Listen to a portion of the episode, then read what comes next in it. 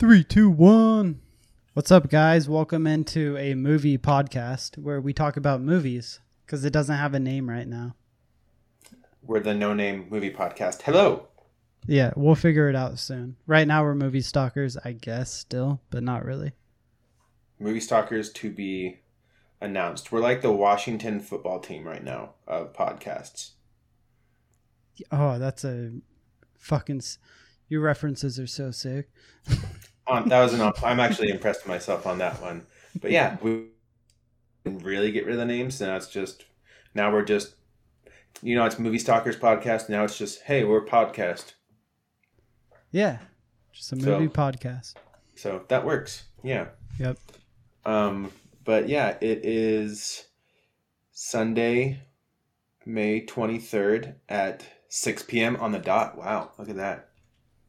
Do you like Sundays or do they make you sad? That's the wrong question for you and me. Today's my Friday. I worked Friday, Saturday, Sunday. Like, I know today is actually your Sunday, but that doesn't usually happen for you, right? Okay, so does? By Sunday, I don't mean the day Sunday, but the last day you have off before you go back to work. Do you like them or... No, I don't know. No, I usually on Sundays, on my quote unquote Sunday, like the last day I have off before I go back to work for like 3 days. Right.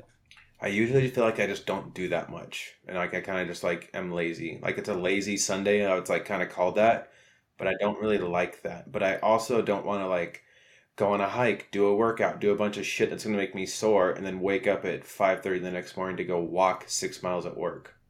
Right. So, but I also have 2 Sundays every week, because I know it sounds weird, but like today's my Friday. I'll have Monday, Tuesday off. So Tuesday will be my Sunday. I'll go back to work for 2 days. And then I'll have Friday, Saturday, Sunday off. And then Sunday will be my real Sunday. And then I'll work Monday, Tuesday. Okay, if I had 2 Sundays a week, I would love Sundays. True. Maybe. I do not mind my Sundays. The only one I don't like is Thursday. The Thursday before I work 3 in a row on the weekend, because I work. I come in on Friday morning at 6 a.m. and I'm like, well, it's my Monday. So I work Friday, Saturday, Sunday, working the whole weekend. So I don't like my Thursday. This is the It's Always Sunny in Philadelphia meme with Charlie. And it's like, which Sunday is the real Sunday? Like, yes, does not make sense to anyone. Yes, so, I work. You said it best. The best way to explain my schedule is I work Monday, Tuesday, Friday, Saturday, Sunday, 1 week. And then the next week I work Wednesday, Thursday. Okay. Or like you said, where I'm off Wednesday, Thursday, 1 week. And the next week I'm off Monday, Tuesday, Friday, Saturday, Sunday. Jesus. Mm-hmm. But at least it's a consistent schedule and it never changes. Right. No, I'm not talking shit on your schedule. I would trade my schedule for yours in a heartbeat. Yeah. Every day that I work, for those of you listening, every day that I work, I get a day off basically in a 14-day pay period, including Saturdays and Sundays. So on a 14-day period, cool. I work 7 days. Sweet brag. Yeah. You just made everyone jealous. Pretty much. Yeah. They offered me a 5-2 that I could go to where I would work 5 in a row and then I get 5 off and then work 2 in a row and then get 2 off. Dude, I would do that. 5 days in a row on my floor is pretty fucking intense. I work 5 days in a row every week. Granted, I don't deal with people shitting themselves and dying. And I don't mean to, like, I feel bad always, like, saying that. We're like, well, it's not the same. But, like, dude, it's, I don't know. 5 days in a row. I've done 7 before. And it, like, is so hard just dealing with shit patients. And you're always running around and high stress environment, and people are yelling at you, and you're wiping butts and dealing with shit, and you're getting literally pissed on. It's not that fun to do 5 days in a row. Yeah, there's definitely something different. I would say like any hospital setting, let alone like, you know, like whether it's ER, you know, or like anything like that, versus like say a normal job like mine where don't really have to worry about people dying, you know, very easygoing, like non-stress environment, or at least it should be. Yeah. Some people make it out to be stressful. It's not. Like, we deal with groceries. It'd be like cool to see a study where they like maybe like measured like cortisol levels and see, you know, what they are in people who work in like an ER or at a hospital versus like people who just work a very, you know, normal job that doesn't deal with like high stress stuff. Because there's definitely a toll it takes. Yeah, the best way I can explain it though is like, you have very stressful situations at your work. Give me one stressful situation where you like you kind of are like where you're at work and you feel your blood pressure raising. Like, what's one thing that happens? Like a short story. My most stressful situations are. Wait, why'd your audio cut out? Because I muted it. Oh, okay. Should I just leave it open? No, it just tripped me out. You can mute it. That's fine. It just tripped me out. Honestly, my most stressful situations at work are when you have to deal with dumbass people. Like, usually it's like stupid workers or like people calling. There's really not that much stress. And even like the things that like might seem stressful, like if like refrigeration goes down, like it goes down, you know? It's so like your stressful situation might be someone called in sick and you have a big delivery coming in and you know you're one person short. Yeah, which isn't that bad. It just kind of sucks. Honestly, like the only time it's stressful is when some homeless guy high on drugs walks into the store and, you know, you kind of have to like remove him. Mm-hmm. You know, it's so like my stressful situation is like that today. Homeless guy every day. Yeah. So like my stressful situation is like today where there's a patient in room 40 that needs to move to room 34 because we have a patient coming into room 40 that's really confused, needs to be closer to the nurse's station. At the same exact time, there's a patient in room 39 who literally will not stop screaming my name, and she's losing her marbles and just going crazy, and we put her in restraints. While I need to go put an IV in the patient in room 38, and the patient in 36 keeps hitting their colic because they're supposed to be discharging, and they keep asking when the paperwork's going to be done. All while I have the physical therapist trying to call me to ask if they can work with the patient in 39, and then my charge nurse asking me for updates on all the patients. All of that happened at the exact same time. Right. So it's a lot of prioritizing. That's pretty much what nursing is, just prioritizing. You have like so many things going on, you're like, what's most important? Right. And that's usually what like makes or breaks a good nurse, I feel like.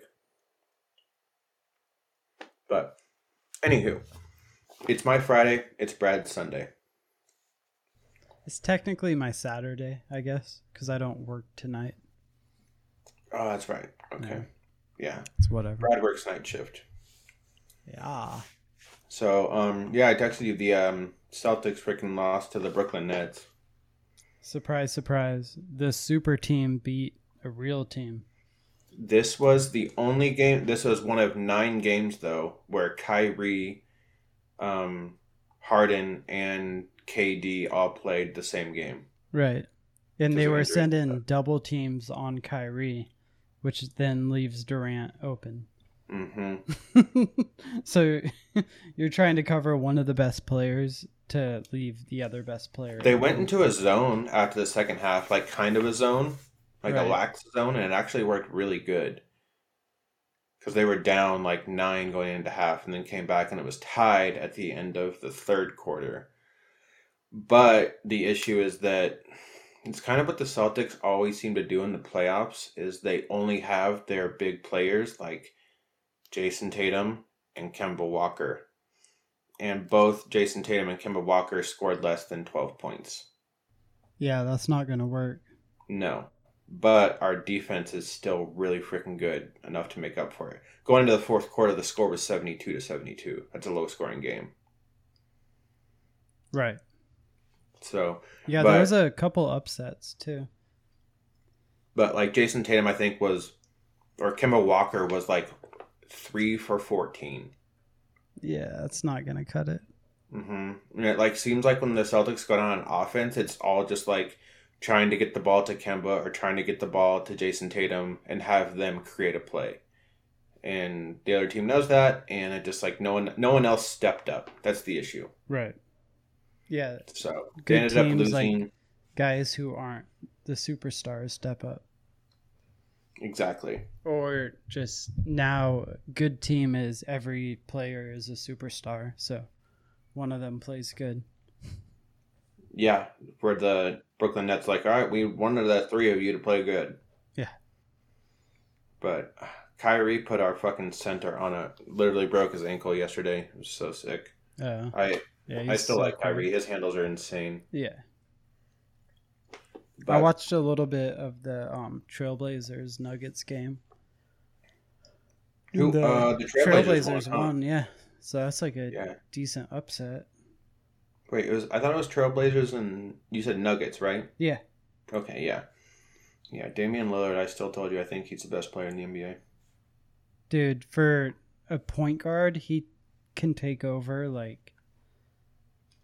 he's so good for a point guard, because he's not that big of a guy. If there was 5 seconds left on the shot on the clock to get a shot off to win the game, Damian Lillard is the logical person to choose. Yeah. Out of everyone in the NBA, he's done it over and over and over. And for some reason, just watching Melo, when he hits threes, I enjoy it. Oh, Carmelo? Hell yeah, dude. I'm just for me, it's just Melo. Every time he hit a three, I just said, Melo. He's just been such a good player for so long. Yeah, and he was the first player I ever heard of, when I started watching basketball, that made that scored 60 points in a game.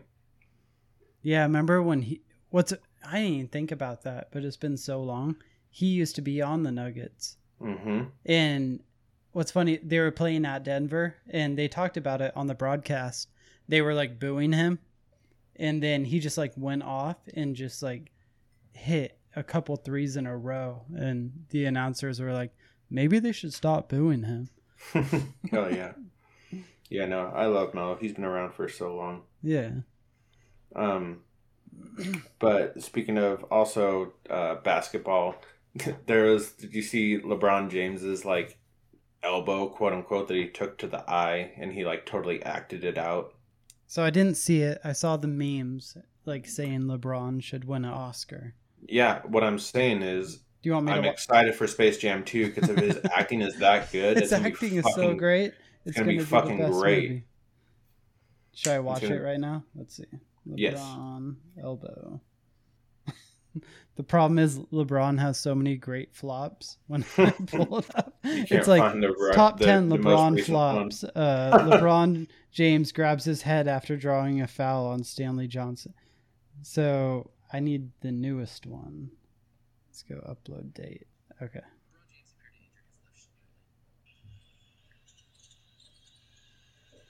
Oh. He's gonna end up hurting himself more from faking it by throwing his big ass body onto the ground one time, mm-hmm. where he's just gonna be and he weighs so fucking much he's gonna throw himself on the ground. That's what he did here. He literally, oh my god, he didn't even grab the right elbow. Jesus, that's bad. 100%. He's soft. He's soft as baby shit, but what's funny is he's not. At the same time, he's a fucking, world-class athlete. He's a freak in nature. He could beat the shit out of me, no matter how good I got, at jiu-jitsu or whatever.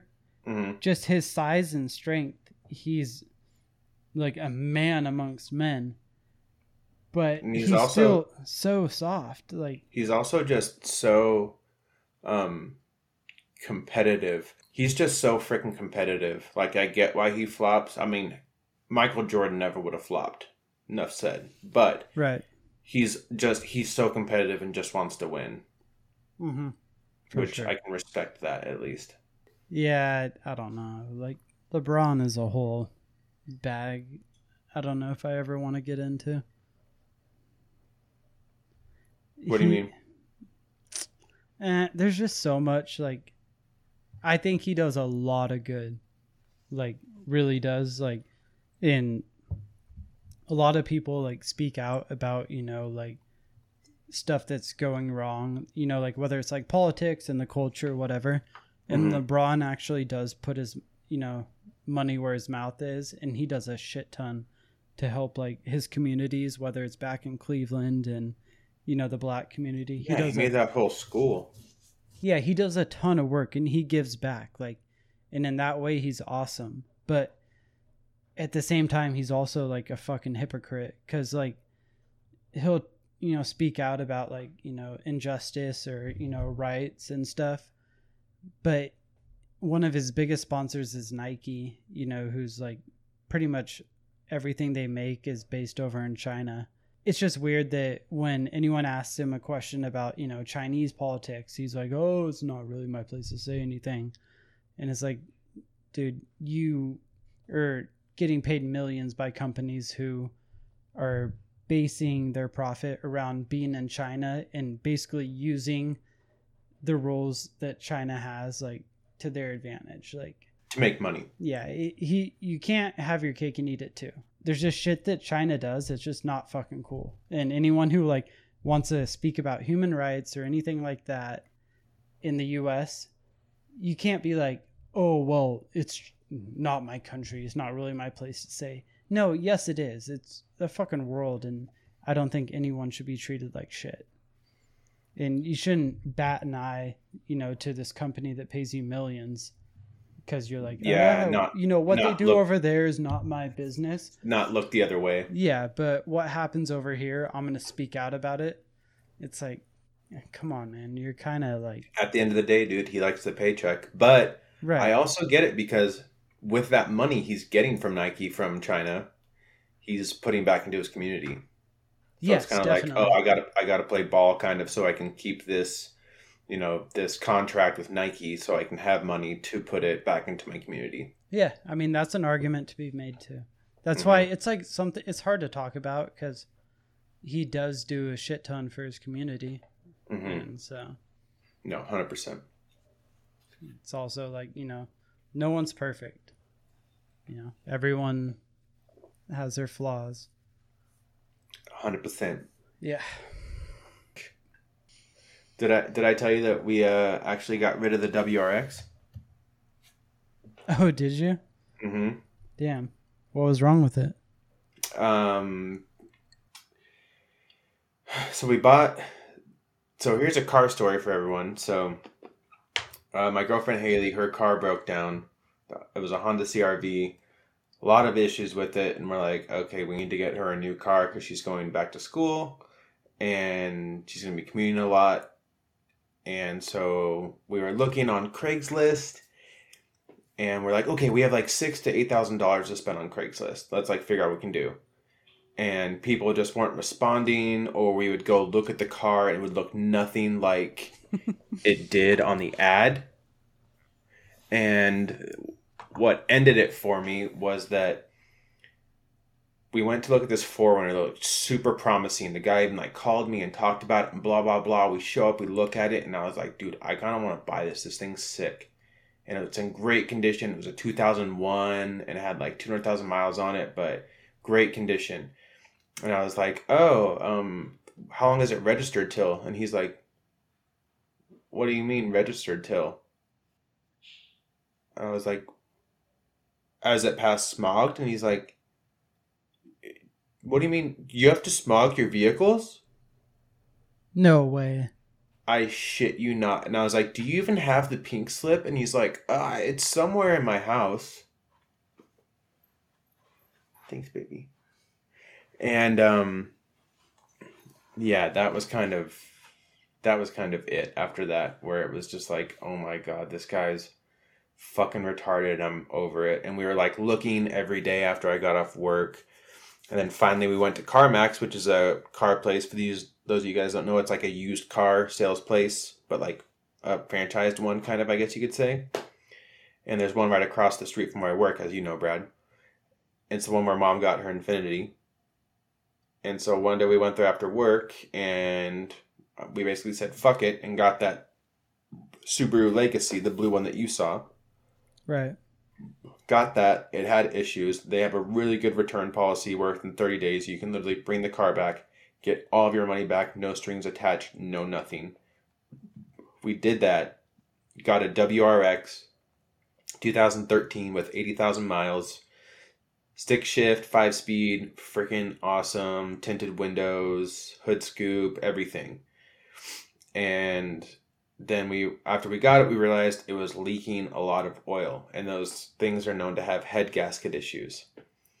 And it also didn't shift into second gear really that well.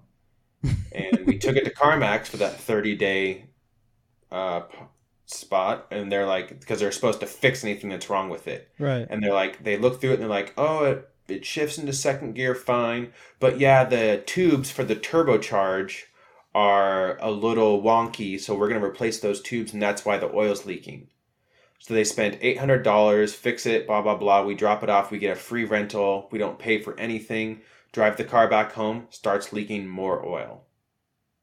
And they told us they were going to fix the 4 cracks that were in the windshield when we bought it. They didn't even fix them. And then at this point, we're like, okay, this car is only at 8,000 miles and the head gasket's about to go, and CarMax like really isn't honoring their like warranty, and I had already paid for the warranty for another 80,000 miles, and it just like became kind of like this probably isn't the best idea, like not logical, to where we're gonna have this car for a while, you're gonna commute in it, you know, we're gonna take it to the snow. It wasn't a hatchback. And then sort of like wondering kind of like what to do, because it was already like we bought this car 2 weeks ago, and we already like don't want to park it at our friend's house because it's leaking oil everywhere, you know? Yeah. And so we talked to our car salesman, who was freaking awesome through the whole thing. He sold us the first car, the second car, and the third car that we got. He gets $160, doesn't matter the price of the car at all, but every car salesman at CarMax gets $160 for every car sold. That's their commission. So he got $160 when we bought this one. When we got the second one, he asked us if we could wait one day, because in one day he would get credit for the sale. So we waited one day, got the car the next day, so he got his $160. Wait, so he got it 3 times? Uh-huh. Dude, I would just find the shittiest car, sell someone on it, and then just hope they bring it back. That's weird. You could, but you know. Wait, so what'd you end up getting?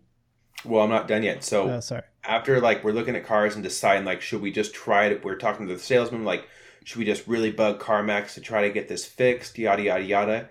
Haley's driving to Folsom to pick me up because I'm at a coworker's party. Mm-hmm. And the hood scoop came off on the car and flew off and hit the windshield. And she gets there and she goes, yeah, I'm done with that car. Right. And I was like, wait, the hood scoop flew off on the highway and hit the windshield.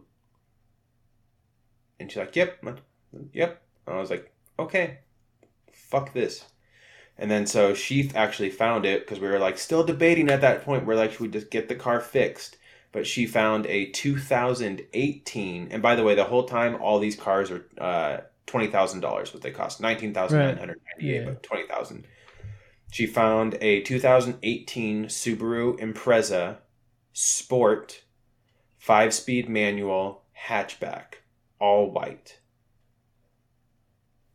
with only 48,000 miles on it for the same price. So It's the same car as the WRX, except it's a hatchback and there's no turbo. Right. Thing still scoots, gets even better gas mileage. And the more and more I talk about it, like even hearing me talk about it out loud, like it was the good choice. So we ended up the other day after work, I went there. We were there for 3 fucking hours waiting for all the paperwork and everything. But we turned in the WRX, which was also sad because that car was super fast and fucking awesome. Yeah, sick ass cars. Yeah, so sick. It was a stick shift. Oh, it was so sick. And then we drove off with that car. So 3rd time's a charm, and we'll see how that goes. Nice. But it's a lot bigger. It's the hatchback, still stick shift, but like... Wait, so if it's a... What do you mean it's a hatchback? Like, it has like the huge back door? Yeah. Okay. It doesn't have a trunk. Gotcha. Yeah, I like the hatchback. Do you? Yeah, because Tenaya can go in the back. Yeah, that makes sense then. Yeah, and it's still all-wheel drive, and we can put a rack on it, take it up to the snow. Gets 32 miles to gallon. It still scoots in first gear, actually. It's kind of crazy. Well, it probably gets way better mileage because it doesn't have the turbo. Exactly. Yeah. So between the first Subaru that we got and this one, and like in the WRX, it's the perfect in-between. It's because the first one we got was an automatic and kind of like too much of a grandma car. The first one was a grandma car. The second one was a teenager car. 23-year-old, like, I fucking love my car. Yes. This one is an ideal. It's logical. Yeah. I want to like my car, but also have my car fit my lifestyle. Yeah. And then so for $2,000, I bought a warranty that extends it for 100,000 more miles. That's not a bad deal. Everything except for brakes and clutch is covered. So electronics, engine, AC, heating, all that stuff is covered. Right. So you'll see that next time we come up to Mom's house, I guess. But it is a sick color. It's all white and it looks fucking awesome and it's hella clean. And what year is it? 2018. Oh yeah, so it's like brand new almost. Yeah, the blue Legacy that we drove was only a 2016. Right. The one that you were in. So like this one like has like their, you know, all digital. Because the 2013 WRX was like all analog. Like there was no digital stuff in the car. It was like pretty just like bare minimum. Right.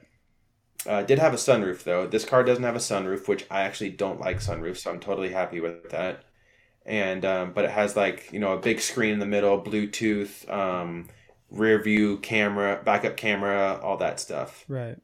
Tells you how many miles per gallon you're getting as at your current rate of driving, all that stuff. My car has a sunroof, and I kind of forget it has a sunroof because I just leave it closed. Because typically when I'm driving, I don't want sun blaring in my face from above. I don't like sunroofs. I don't know if that's weird, but I don't like them. That's like sunroofs are something that are cool, like when you're like 16.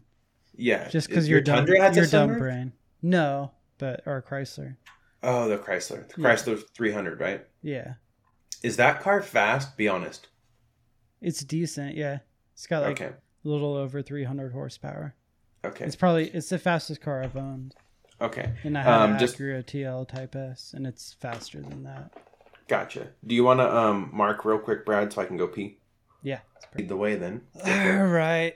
Let's get into this movie.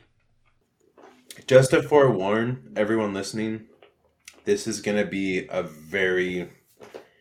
two completely different opinions of a movie.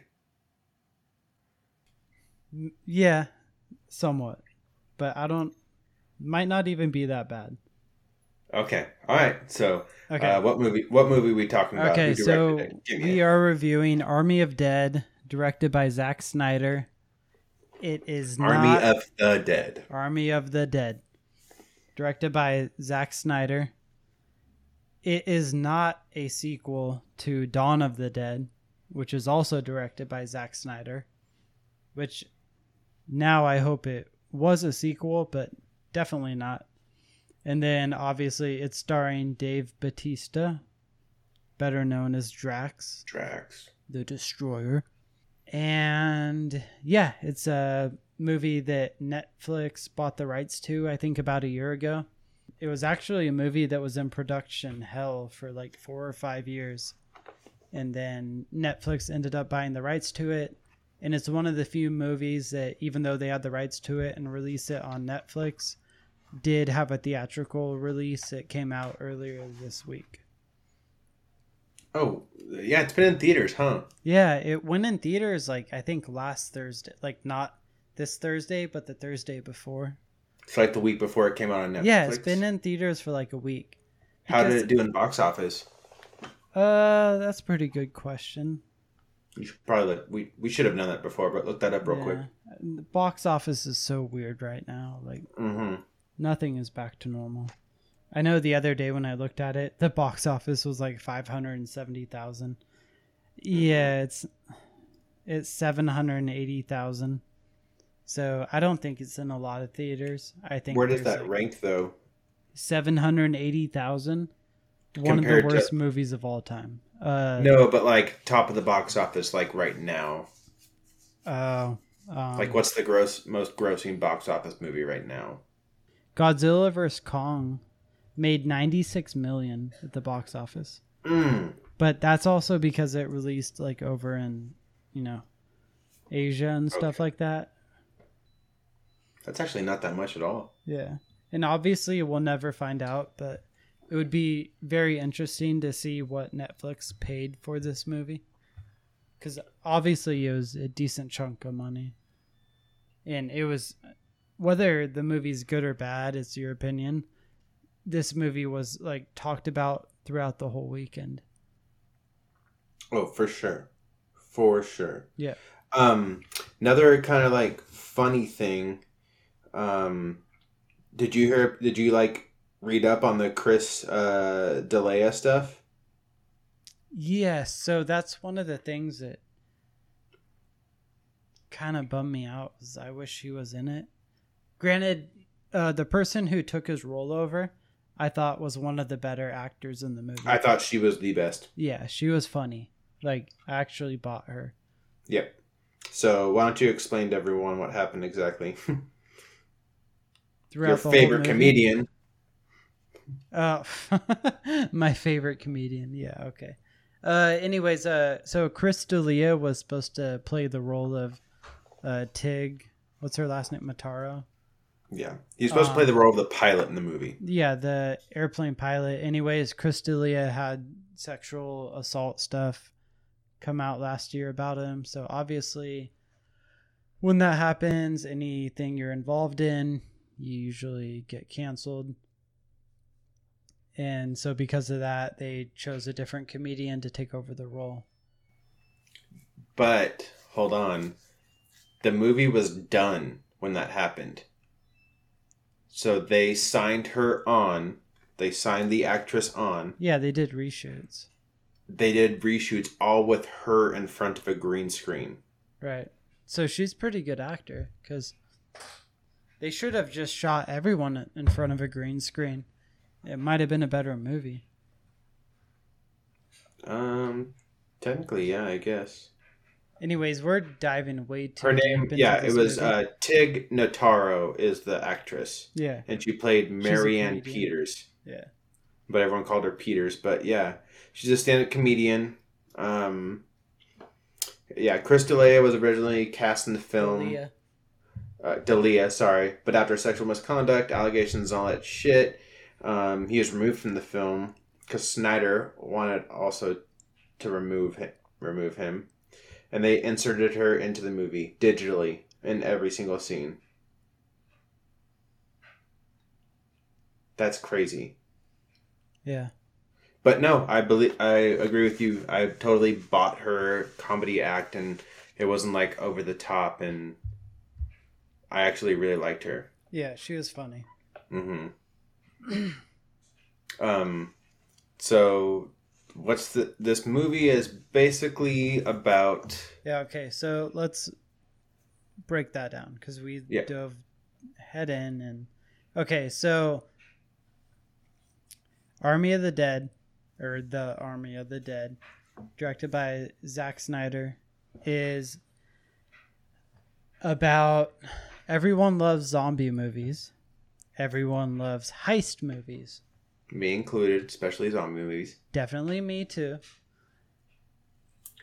So what's the best thing to do? We mix the two together. And on paper, that sounds fucking awesome to me.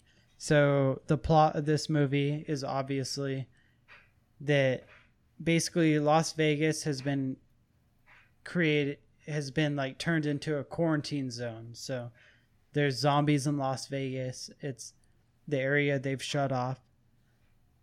And basically they've decided that they're going to nuke this zone in like 2 days. And there's a shit ton of money hiding under one of the casinos. in a super complex vault.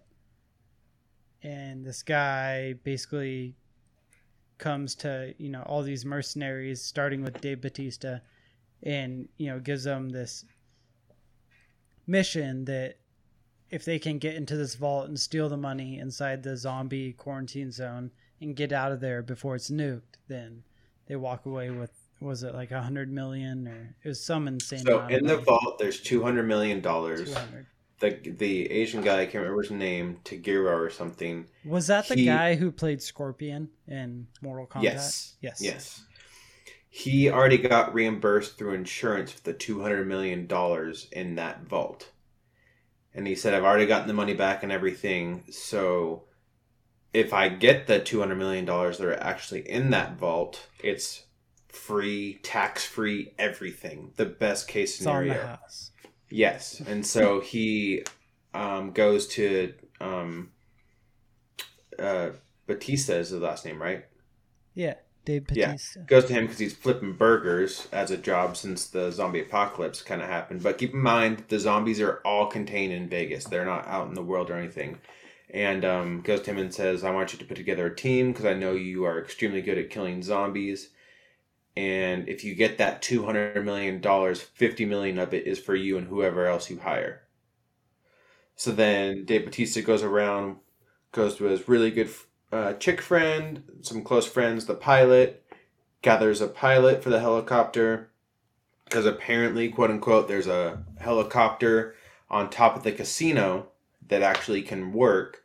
Because you can't fly into the dead zone, but you can fly out because they won't stop you. So they have to sneak in, past all the zombies, get into the vault, which is where they get a person that can break into the vault, who we'll later find out is a German guy, and we'll talk about him later, and then get to the top of the casino and then fly out into the sunset with $200 million. Yep. Right? Yes. And so that's the premise of the movie, basically. That is. And to me, the movie kind of starts out just like Zombieland. I feel like they copied Zombieland. They copied Zombieland, but they try to go a little more like X-rated or R-rated as far as like adding just in more gore. It just like the intro took so long. I was just like, let's get going. I feel like the intro was like 15 minutes long. It was very long. And actually, I looked when we paused it. When they finally walked into the quarantine zone, the movie was at like 40-something minutes. Yeah. That's too long. The movie was, like 2 hours and 16 minutes long, I think? It was pushing 3 hours. It was like... Yeah. It was... How many minutes was it? Let me Google it real quick. I think it was like 242 or something. Like,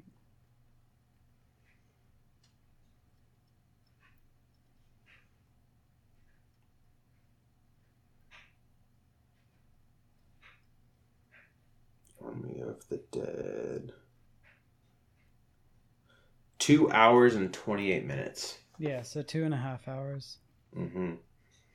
A little bit too long. What's your general thoughts on the movie, though? All right, so my general thoughts on the movie were I was very excited for this movie. I really like Dawn of the Dead, and even though I don't love Zack Snyder films, I still like kind of root for the guy just because I kind of hate the people who are anti-Zack Snyder because they just all kind of seem like little like fucking nerd douchebags. Sorry if that offends anyone, but it's always like the people who are like, he's trying to be like so badass. Like for some reason, the people who like talk shit on Zack Snyder always end up being the fucking biggest dorks. And even though I don't think he makes the best films, I think some of the stuff he does like is cool and the idea behind it. And whether I like his films or not, I respect that he sticks to his style. And obviously it fucking works. Like, you know, he's made some of the biggest movies. He gets paid a shit ton. Mm-hmm. You know, he just made this movie that's probably Netflix's like biggest movie. You know, and everyone talks about his movies. So whether you like him or not, and I wouldn't even say I like him, I just respect him. He has a style. He sticks to it. He's very unapologetic about it. Everything that happened, you know, with the Snyder Cut and him saying like, that's not my fucking movie. And, you know, going back and basically recreating Justice League. Yeah. Yeah. And a lot of people, you know, other than I think people who just don't like him to begin with, once they saw the Snyder Cut, were like, holy shit, that was a way better movie. Way better. And so you have to respect the guy, like, for his vision, how he is. He's unapologetic and he does a good job. That being said, with this movie, I was like very hyped to see it. And just to give everyone a background kind of on Zack Snyder, he's done Dawn of the Dead. He did Dawn of the Dead. He did Superman. Sucker Punch. Man of Steel. 300. So, yeah. And so I would say like 300 is awesome. Mm-hmm. He did Man of Steel. Man of Steel, Watchmen, Aquaman. Yeah. So there's some, like, I would say Watchmen, Man of Steel, and 300 are his three best movies. And then Dawn of the Dead is really good too. Yeah. So he has movies that are good. But he also did Suicide Squad? No, that wasn't Zack Snyder. Are you sure? I'm guarantee. Okay. I would say 300 is his best movie. Yeah, I like 300. I would say Watchmen is probably the best. But he loves his gore and sticks to it. Yeah, he has a style that he sticks to. It's very gory, very, he takes the picture and he likes to crank up like the saturation in the picture. Mm-hmm. He likes to make it look more like the way like Resident Evil cutscene looks, as opposed to like a real movie, you know? Mm-hmm. Some people want to make stuff look real life. No matter how hard you try, a movie is not going to look like real life. It's going to look like a movie. And so he takes that and he makes his movies look like video game cutscenes. And you either love that or hate that. And so anyways, like with this movie, like I respect what he does, but I did not like this movie at all. There it is. Yeah. And I, on the flip side, fucking loved this movie. You loved it. And so, and we usually, like me and you, we don't talk too much about a movie because we want to save it for here. Mm-hmm. But we did say like, hey, what'd you think about it? And I was like, I fucking hated it. I was like, Beth liked it, who's my wife. She liked it. And I was like, I hated it. And you're like, fuck, I liked it a lot.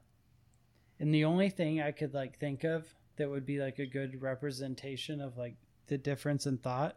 Uncut Gems. Yep. You read my mind. Yep. Is I loved Uncut Gems. I thought it was one of the best movies of all time. And you hated that movie. And that's the only comparison I could make was, and it was a movie, even though you hated, you're like, I get why you like it. You're like, I respect, you know, that it gave you anxiety and like it made you feel like insane. You're like, that's why I hated it. And that's how like this movie was everything about it. Like I get why people like it, but to me, I fucking hated it. And I think I wanted something different from this movie that I just shouldn't have expected. So to put it in perspective, Brad watched the movie, hated it, and he's like, I'm gonna watch it again tomorrow just to make sure. And I said, me and my girlfriend Haley watched it, and we watched it the next night because we liked it so much. We're like, let's just watch it again. Yes. So we watched it on Friday night and we watched it last night. And how did you feel after the second time? Just like I did the first time. Jesus Christ. Yep. But I'm not mad. I get it.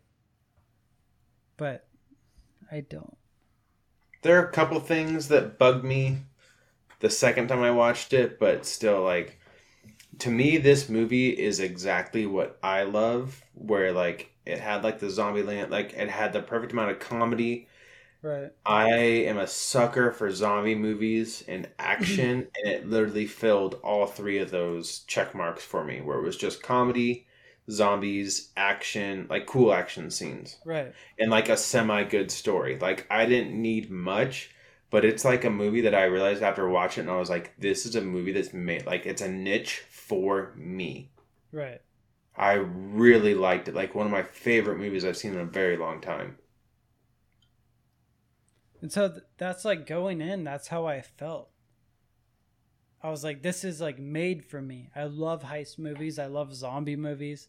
I love dumb movies, you know, where they like, maybe I'm just becoming a fucking old grumpy ass dude. That's very possible. But just going in, I was like, this is like, I'm so hyped. And then just seeing it, like, just like 45 minutes in, I was like, I fucking hated every character. I thought they were all so fucking dumb. I thought the movie wasted so much time doing nothing other than like showing you like endless, pointless gore.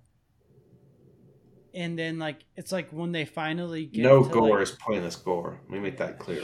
Sure. When they finally get to the part where like they actually are like starting to do stuff, I was just like, I could just tell. I was like, I'm fucking like checked out. And what bugged you about it? Because that's what Nick said too. He's like, I turned it off at the first hour. Like, what happened in the first part of the movie that you didn't like? It was just every character was so fucking stupid and unbelievable. I get if like a character is stupid for being a stupid character, but it was like every character was just so dumb. And just straight, like, out of a video game, like. You didn't even like the German? The safecracker? Mm-hmm. So I liked him, but how many times are you going to use the joke of, this guy's a pussy, and when something scares him, he goes, ah! And screams like a girl. Because they must have used that fucking joke 10 times. It was like 3 or 4. I agree. Okay, but after the second time, it's like, all right, how many times are we doing this? That this guy shouldn't be here, but he's, you know, the best person for this job. And I liked him. I liked Dave Bautista. Like, he is actually pretty decent at carrying a movie.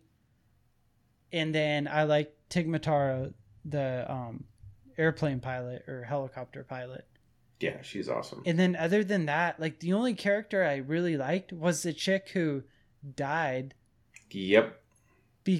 And I don't get Chandler. She just like she died, and it was like no spoilers yet. We'll get to that part. That's the number one part of the movie that bugs me. But yes. And so all the other characters were just so fucking, to me, just dumb and unlikable. And I don't know, like.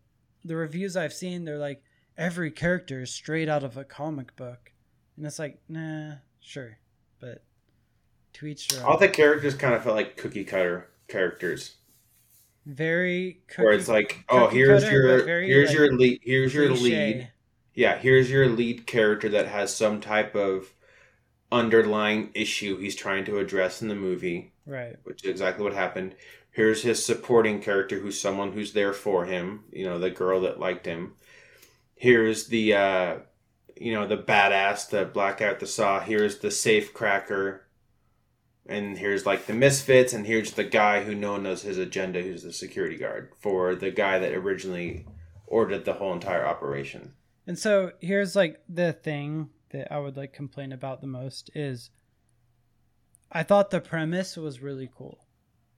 That like this is a quarantine zone, there's zombies in here, there's a shit ton of money, they're about to nuke this zone, you know, we have to get in there, get that money, get out before it's nuked.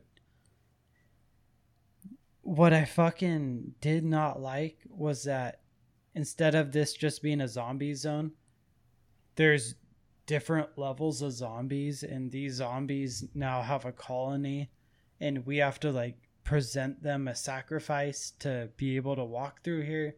And like, you can't tell which zombies are like the queen and king, or the super alpha zombies versus the, or these are the fucking retard zombies that, you know, yeah, just charge at you. And it just, I don't know why I don't give a fuck about different levels of zombie mentality. And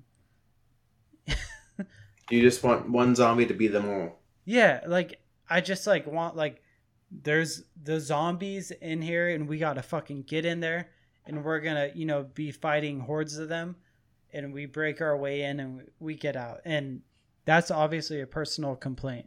But to me, that was the whole thing with the movie. Other than I thought most of the characters were just fucking dumb and unlikable, was that the whole zombie thing with the queen zombie and the king and these like super zombies. And then there's just these dumb zombies.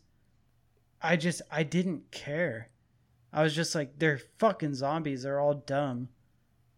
And I don't know why. It just made me like not care. It made me do the opposite. I cared even more. And I respect that. I liked the hierarchy of zombies and how like the girl that kind of like leads them on the expedition, she like knows the most about the zombies and says like, we keep saying this isn't their prison. This is their prison, but it's not. It's their kingdom. Right. She and was like the one who said like we have to give her a sacrifice, right? Yeah. The blonde-haired chick. Yeah. And then so kind of like... I did like that part too where she tied up the guy and just gave him over. Like that, yes. Like the brutal, like fucking disrespect there, I appreciated.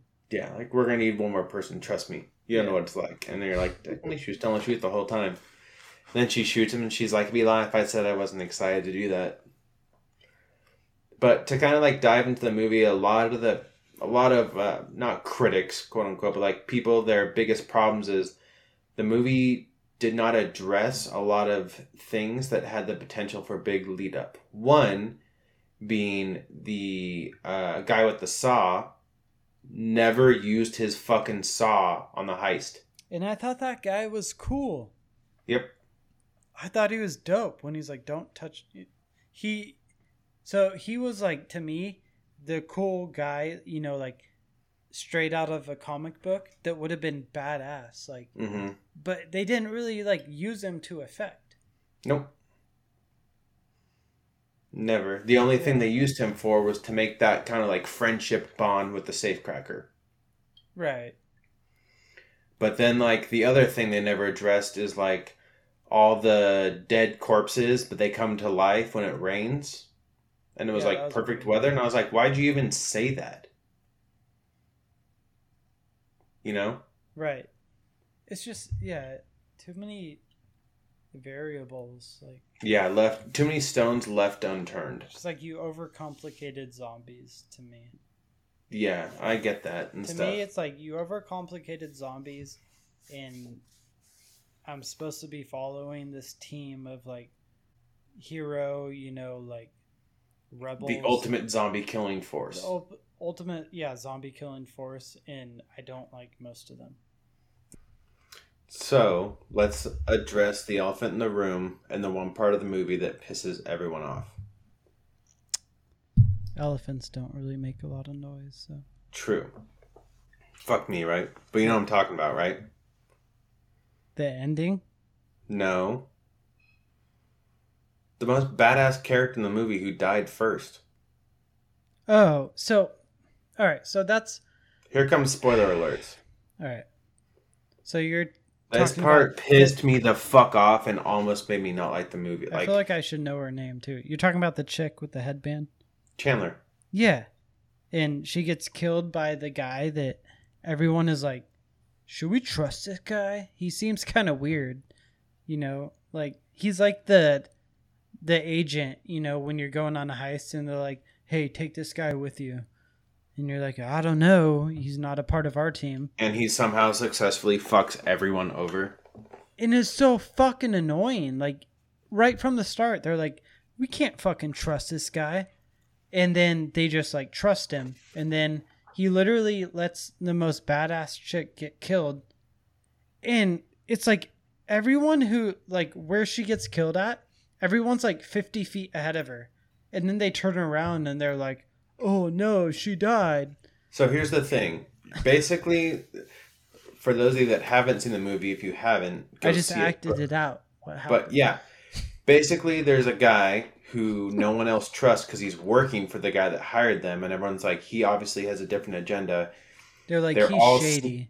Yeah, they're all sneaking through this part where all these zombies are sleeping. And he like purposely misleads her so that she wakes up the zombies. And she does this fucking badass scene of hand-to-hand combat with pistols and a knife. I thought she was going to make it out of there. Yeah, and then there's a part where he closes the door behind her and you're like, oh, she's dead. If they would have left her to die like that, I would have been totally fine. I'd have been like, that fucking sucks, but she died. But they're leaving the scene and she jumps out of a window. She's literally 50 feet away from them with maybe 4 zombies on her. The whole team is 50 feet away from her, and they're like, no, she's lost. Yeah. Oh. Can't go back. Dude, that part, literally, I was like, how could you watch that and be like, this seems believable? I don't know. Like, Mr. Snyder, we got to sit down and have a discussion about this scene. Because that was fucking weird. That was like the Seahawks going for a pass on the second play in the Super Bowl versus the Patriots. Like, what if it, she literally, her friend who brought her along could have killed 4 zombies and then she could have been right back up with them. And the other thing that bugs me is as she's dying, why did she not say, he fucked me over? Right. She just like screams, like not even loud, just kind of like, ah. Pissed me off. Yeah, it was weird. So. And she was one of the best characters. Like, why? Unfortunately, a lot of people agree she was the best. Yeah. Why do you kill your best character? Like. Yeah. And like her fight scene, if the whole movie was like that, holy fuck, dude, I would have been like, about it. Here's what I say. Kill Dave Bautista's daughter. You know, like have her die. Have the piece of shit, you know, like kill her on purpose and everyone like see it, you know. So she dies and they're like, fuck you. And they fucking kill him. And then the whole team is amped. Like, let's fucking do it for her. You know, and Dave Bautista is like fighting for his daughter. Instead, like you killed the best character and then you let the biggest piece of shit character live. Like, yeah. And the other part, you already have an antagonist in the zombies. You don't need this fucking second one guy that just no one likes. Like, and I don't know why I don't like that character in movies. You know, the lingering bad guy. Mm-hmm. Like it's in so many movies. It's you're watching the movie and you're like, these are the good guys. And there's that lingering bad guy where he's not the bad guy yet, but you know he's going to be because he's not good. And it's like you're just waiting for him to turn bad. And it's like instead of that, you know, you could have. I don't know why, like it's such a popular thing in movies. But as a movie watcher, it's like you already know he's bad. Like, I don't, the lingering bad guy, like, that needs to go. Yeah, I agree. The only other part in this movie that bugged me was that he let his daughter join. Where she's like, I'm joining. He's like, absolutely not. We're not even having this conversation. Right. And then 2 minutes later, he's like, she's coming with us. And by the way, she's bringing a pistol with 4 magazines and a tank top. Yeah. That pissed me off, but other than that, oh, I love the movie so much. All right, so what did you like about it? I loved the action, first off. Right. I loved the zombies. I'm just a huge sucker for zombies. I liked the type of zombies, whereas they weren't kind of like the, you know, slow-moving zombies. They were kind of like a mix of like 28 Days Later zombies and like World War Z and Dawn of the Dead, where they moved like quickly. Right. Except for like, because there was like two different layers. There's like Alpha Zombie, Left 4 Dead zombie style. Yes. There was like different zombies. They all move fast and they're all crazy. Mm-hmm. Because this movie had a very Left 4 Dead style where it was just like no hope. Like the zombies are just better. Yeah. And like when Dave Bautista is like hand fighting that one zombie that's like dodging his stabs and stuff. That was dope. I was like, that's so dope. And then he fucking slams its head up against the ceiling. I just like that. I did like the characters. I really, really, really liked the Saw guy and the safe cracker. Yeah. How they became buddies, kind of. And the German guy is like, kind of, I know they overkilled his scream, but it was just kind of, he's like, not zombie killing material in my ass. And he's like doing this dance. And then, spoiler alert, like in the end, it's the two of them outside the safe, and the Saw guy, the black guy, is like, just trying to fight the Alpha King, and he's about to die, and the German guy steps in, pushes him into the safe, and closes the safe behind him and sacrifices himself. I thought that was freaking dope. Yeah. So I love this, the miniature stories. I love the action. I love the guns, the explosions, how the zombies were actually smart and knew what they were doing, because it made the heist way more difficult. And I actually really like the ending, because the ending leaves it open for another one, which they're most likely going to do. So what did you like about the movie? So what I liked about it, I like the way Zack Snyder, like, he shoots movies, like, he makes them very pretty, like, very saturated. They have a ton of color. They look really cool. And whether you like that, like, effect he does to movies or not, I don't feel like there's a way where you deny that it looks cool. Like, it's so different than most movies, you know? Mm-hmm. And he loves to use, like, a lot of slow-mo. And a lot of people, like, hate on his, like, the way he does it. I think it's cool because he creates almost his own, like, movie verse where, you know, it's like the thing with, like, 300. Watch 300. And then watch any other movie, you know, that came out around that time. Yeah, they're the same. They're not even similar. And, like, tell me 300 is not awesome. And I get you don't have to like every movie, you know, but he has a cool style to the way he shoots movies. And so I appreciate that about the movie. I appreciate that he just goes full in on, you know, the zombie, you know, heist movie. And to me, this movie was like Zombieland meets Den of Thieves. That's a pretty good comparison. Where it wasn't like Zombieland meets the town. Right. But it was still like, I loved it. So right. I have nothing bad to say except for the part where Chandler dies and the fact they never really addressed the bad guy and just like let him kind of fuck everyone over. Right. And I mean, I appreciate that. I don't, like, you know, I'm not going to sit here and argue like, no, it's fucking terrible. I get why you like it. Like, to me, it's just fucking, I did not like any of the characters or anything, but I can appreciate, like, the video quality. Like, I appreciate, like, what he did. It was cool. To me, it was just like all the characters were unlikable and the story was fucking stupid. So yeah, I like the red wedding kind of theme where everyone dies. I love that.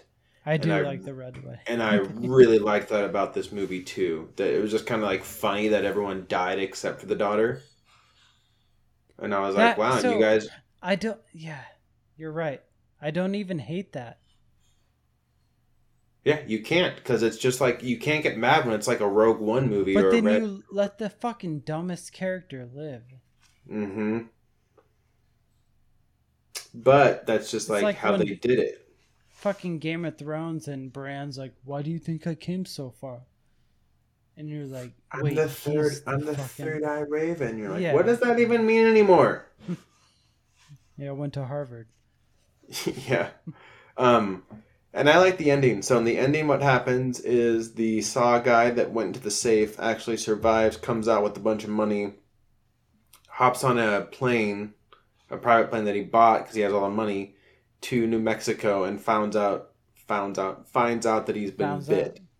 And he says, "Ah, fuck." And then the movie ends. I did like that part. Okay, good. Kind of cool. Yeah, I don't know. I don't know. I can't explain it. That movie is like apparently the type of movie that I like. The best comparison I can have is I get why you don't like Uncut Gems. I get why you hate it. It's like the opposite. It's like, I get why you love this movie, and everything you love about it, I fucking hate. Fair enough. Yeah. And I get why you don't like it. It's actually, if you look into it a lot and you're very critical of movies like you are, it's a very easy movie to hate. But I didn't want to hate it, is what sucks. Yeah. Did you think it was better than Those Who Wish Me Dead? Oh, I like Those Who Wish Me Dead a million times more. I'd way rather watch that. Sad day. Yes. To each their own. Fair enough. What's your score of the movie? I'm curious. I'll give it a 6. Huh? Okay. Yeah. But like I said, my movie score is weird in that I'm not gonna like give any movie, you know, like a 1 or 2. Mine is basically like, you know, a 5 through 10. Mm-hmm. And I appreciate like the visual stuff this did and how Zack Snyder, he sticks to his guns and he does what he does. So you appreciate the actual art form of the movie, not just the movie. Oh, definitely. I appreciate the way the movie looked was like, pretty cool. Even though it sometimes like if you were to do the movie off of just like cinematography and how it looked, you'd give it like a much higher score. Yeah, just off of cinematography. If we're just like talking about that, yeah. Well, my score, if you want to hear it, let me know when you're ready. Yeah, no, go for it. Oh, I give it a 9, 100%. Damn. I like when I saw it, I was literally like, this movie's a 10 out of 10, and I was like, I can't do that because I have to wait for that movie that's a 10 out of 10, but. Mm-hmm. This movie is a 9. It's everything I want in a movie, and I don't know why, and I can't explain it, but... And you love it. The action, the teamwork, the fucking zombies, and, like, an actual good... I'm just... For those of you that don't know me, but Brad knows, like, I am a fucking sucker for anything zombie-related. Like, yeah. Call of Duty, which is your fault because you got me into Call of Duty Zombies, like... Any zombie movie, and like any zombie movie that's ever been made has been super low budget, except for I Am Legend and you couldn't really say 28 Days Later, but like I Am Legend and World War Z, and I fucking love those movies. And like I literally like I would be totally down if the zombie apocalypse happened and like I have to fight zombies. Right. Like, and that's why, like, this movie to me, like, it made it seem like the most realist version of how a zombie apocalypse would happen is that it would just be quarantined super fucking quick. Right. It would be, like, politicized. Mm-hmm. And, like, I love that they brought politics into it and stuff and, like, all that. And I just fucking love the movie, dude. So you get a 9 out of 10 from me. So Brad 6 is, like, really a... You gave the movie, like, a D. Yes, that's exactly my score. The D. Gotcha. So if you guys, for some reason, are still listening and you've seen Uncut Gems and you hated it, you're going to love this movie. And if you've seen Uncut Gems and you loved it, you're going to hate this movie. You're going to fucking hate this movie. Yeah. We're doing a Quiet Place 2 next week, right? Yes. So next week we'll... But yeah, any closing comments? No, it's on Netflix. Just watch it and see what you think. Enough said. Whether, yeah, Just take the time and watch it. It's worth a watch. It's, I would say.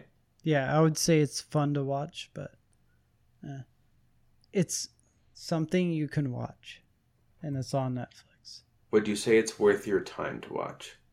No, because it's fucking too long. It's 100% worth your time to watch. Anywho, take us off, Brad. Thanks for listening, guys. I'm Brad and Thomas. Yo. Catch us next week. We'll be doing A Quiet Place 2. Until then, see ya. All right, later, nerds.